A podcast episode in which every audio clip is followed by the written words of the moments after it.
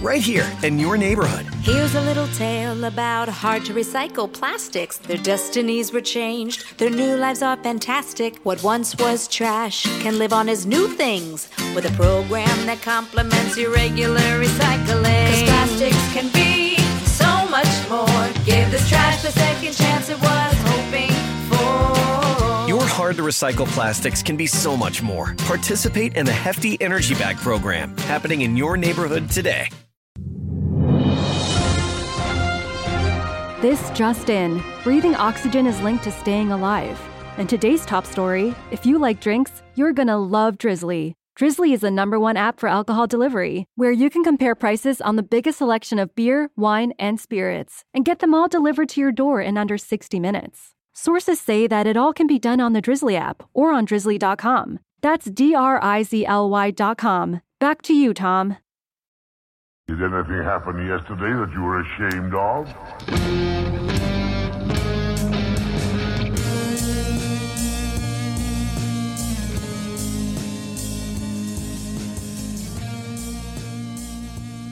Alexa, what is diet culture? Here's something I found on the web.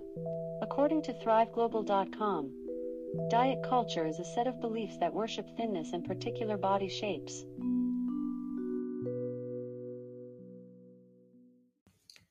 A little while back, I was spending some time with my new nephew. At only 3 months old, he needed all the attention he could get from us. When he needed anything at all, he made sure to let us know, and without second-guessing it, we gave him what he needed. What I realized in that precious moment, staring at that beautiful baby, was he had complete trust in his body. When his body told him to eat, he did. When he was full, he stopped. He believed and trusted the signals of his body. Imagine if we told my nephew at 3 months old that he didn't need any more food, he hadn't eaten enough for the day, or that he had not wiggled enough to earn his next meal. Let's be honest, no one in their right mind would ever think to do that. It doesn't make sense because we trust that a baby knows when it's hungry or full without our intervening at all. This is Dr. Erin Nitschke. This is Dr. Darian Parker. This is Decoding Diet Culture.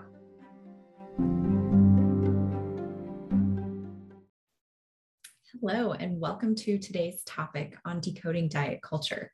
We're going to tackle the 7 red flags of fad diets. And I like to talk about this topic because sometimes those red flags can be a little bit sneaky, and it takes a little while to really break down the message. So I'm going to share 7 red flags that I encourage everyone to be conscious of and to look for in any sort of weight loss, diet sort of ad or Instagram feed or Facebook feed, whatever, wherever you're coming across it. So evaluate what you're seeing for these 7 things. So first one is buzzwords. And by buzzwords, I mean things like the word detox or cleanse, whole foods, willpower, eating clean, any of those. Fad diets love to hook consumers with these catchphrases. Elimination is another one. Results not typical is one of my favorite ones. And or no changes to exercise routine required. The last one gets me every time.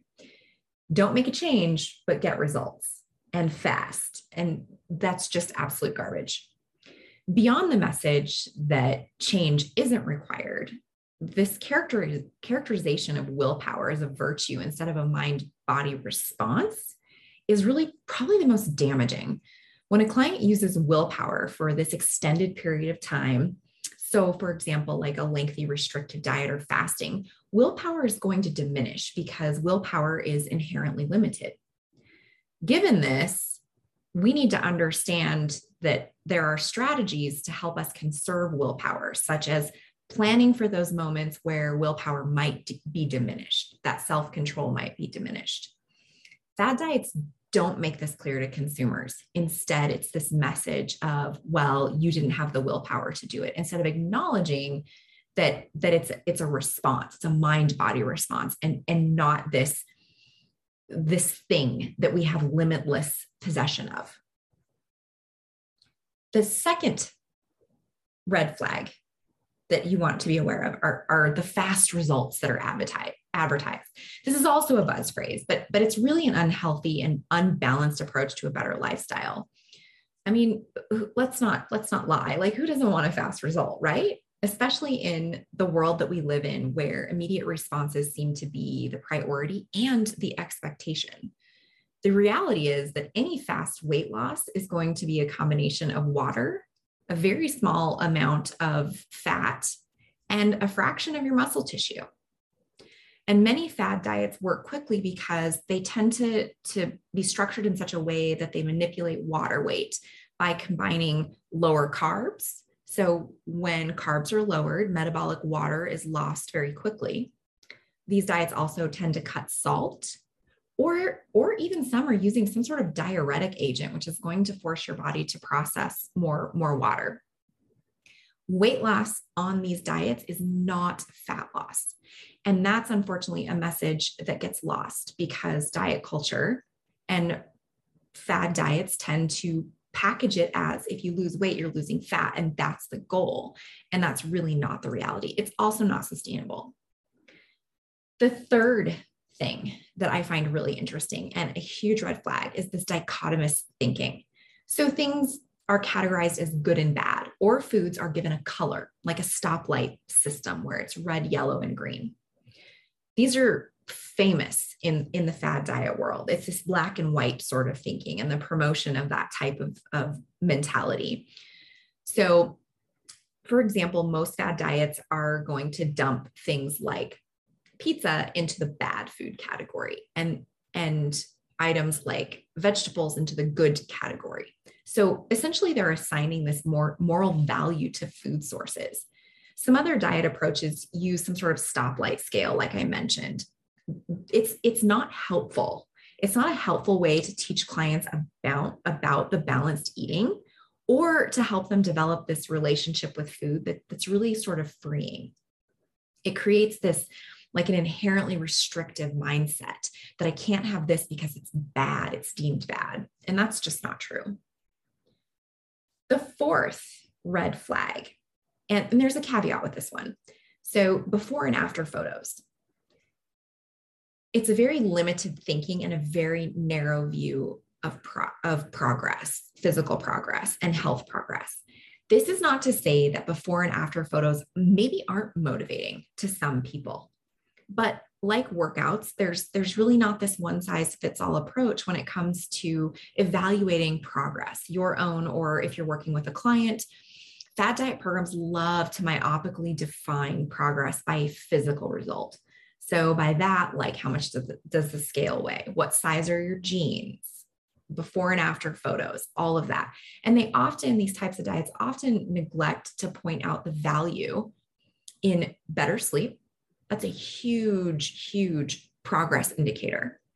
More energy. So if there's a change in energy levels, it's a very noticeable change. Or if there's this kind of new mindset that somebody has developed, those are all signs of progress. And it's not about the number on the scale. The number on the scale represents a person's relationship with gravity. And that's it. It's nothing more. It's a very poor indicator of overall health. The fifth red flag, food group elimination. This is very, very common. Many fad diet styles enjoy demonizing one particular food group. In the most recent examples, it's been carbohydrates. And these types of diets claim that if you eliminate a food group, you lose weight.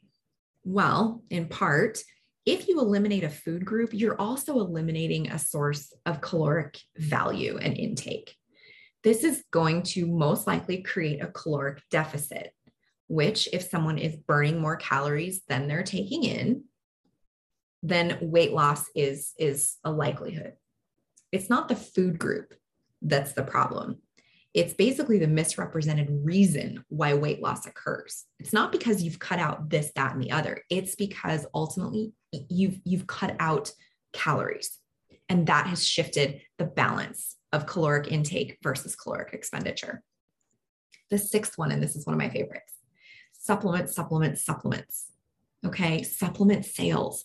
Fad diets, because they eliminate things, want to fill that gap with supplements. So they want to substitute something back in. And typically that's accomplished when you remove an entire category of food and then add something in. And a lot of times along with this, you hear the word proprietary. It's a proprietary blend. This only means that no one knows what's in it, particularly the consumer, and the proprietor of that substance or that product. They don't have to reveal it. They don't have to disclose it. It's secret. It's shh. That's exactly what that means. So dietary supplements are meant to supplement as opposed to replace something in the diet in case of a deficiency. So say somebody doesn't have enough vitamin D. Your physician or dietitian is probably going to recommend that you have a vitamin D supplement. It makes sense. There's a deficiency we are trying to address with some sort of substance because it's not being taken in through the diet or some other means. Really, supplements should be determined by a primary care provider or dietitian. They are the most appropriate professionals to identify a supplement need and then recommend it. It's not within the scope of practice of the Insta influencer or the diet culture or someone who's posing as quote unquote a health coach without the credentials. It's not within their scope of practice. And it's common to see this in fad diets. The other piece with this is the lack of regulations to the supplement industry. So they're not heavily regulated, not like foods or drugs, like pharmaceutical products. So if there's an issue, that supplement's not taken off the market until said issue has been reported and problems have arisen. And then there has been this investigative process and this big to-do.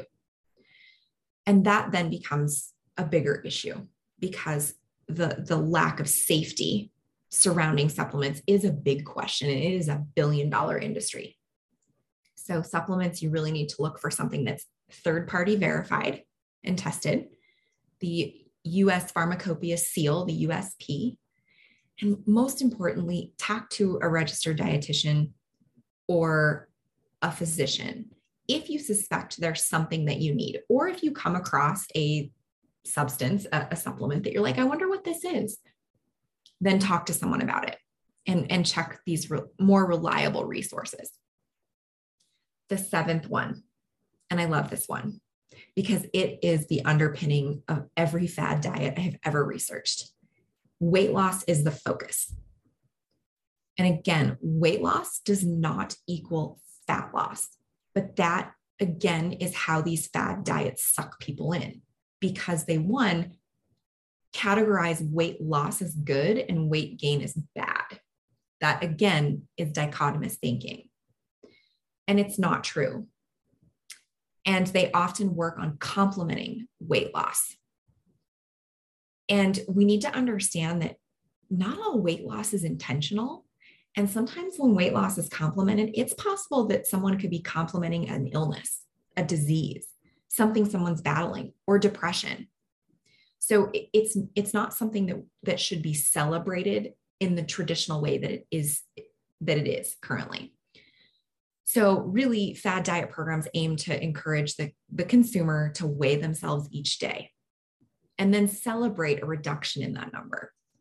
The problem with that is our weight fluctuates from day to day, and it depends on how much water you had the day before, any amount of waste you're carrying, or if you had a more carbohydrate heavy day the day before, or you've got some sort of inflammation going on. It is never going to be consistent from day to day. But most fad diets are going to say, you got to get up first thing in the morning and weigh yourself.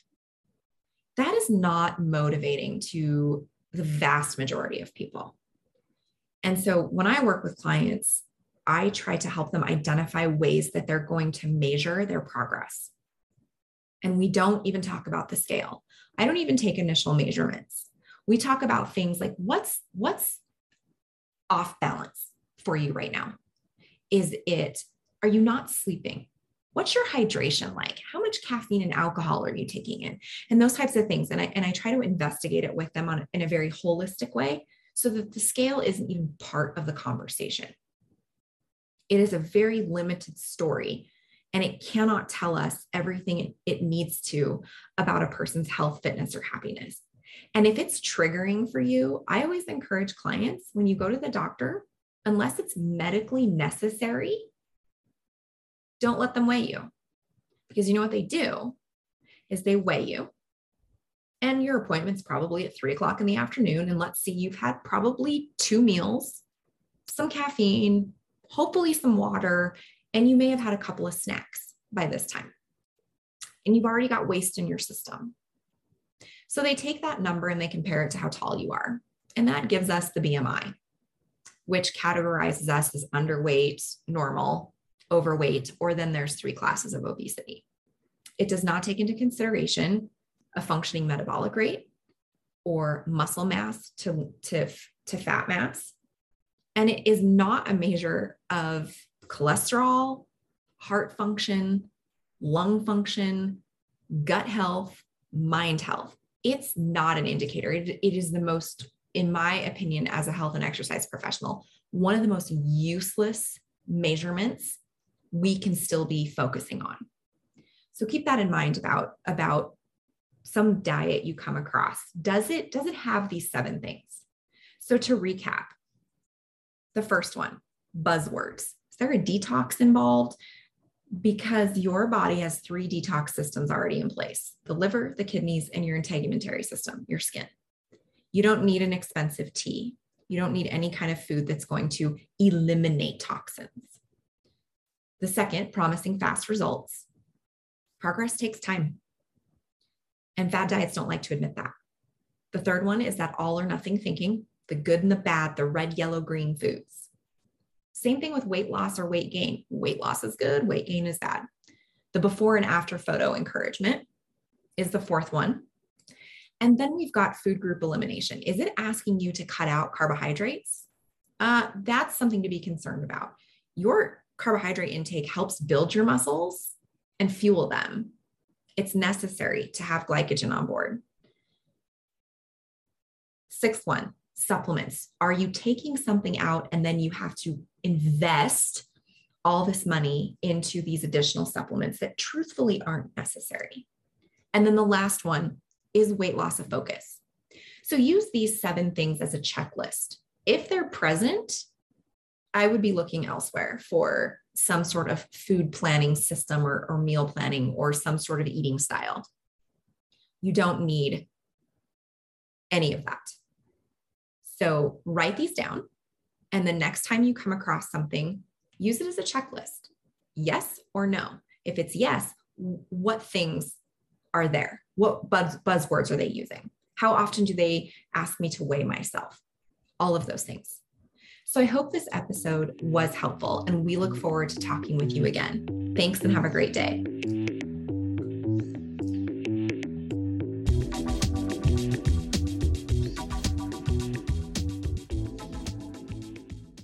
From earaches to strep tests, visit MinuteClinic at CVS. See a provider, fill a prescription, and grab essentials. Or see us online with telehealth options. That's how healthier happens together. Services vary by location. Prescriptions can be obtained at pharmacy of choice. Visit MinuteClinic.com for details. When you think about something that brings out the best in us, it usually involves helping someone else. By donating plasma at a Grifols center, you can help save millions of lives and show your good side to the world. You'll join thousands of people who donate safely each week, so patients get the plasma-derived medicines they rely on. And you'll be rewarded up to $1,000 your first month.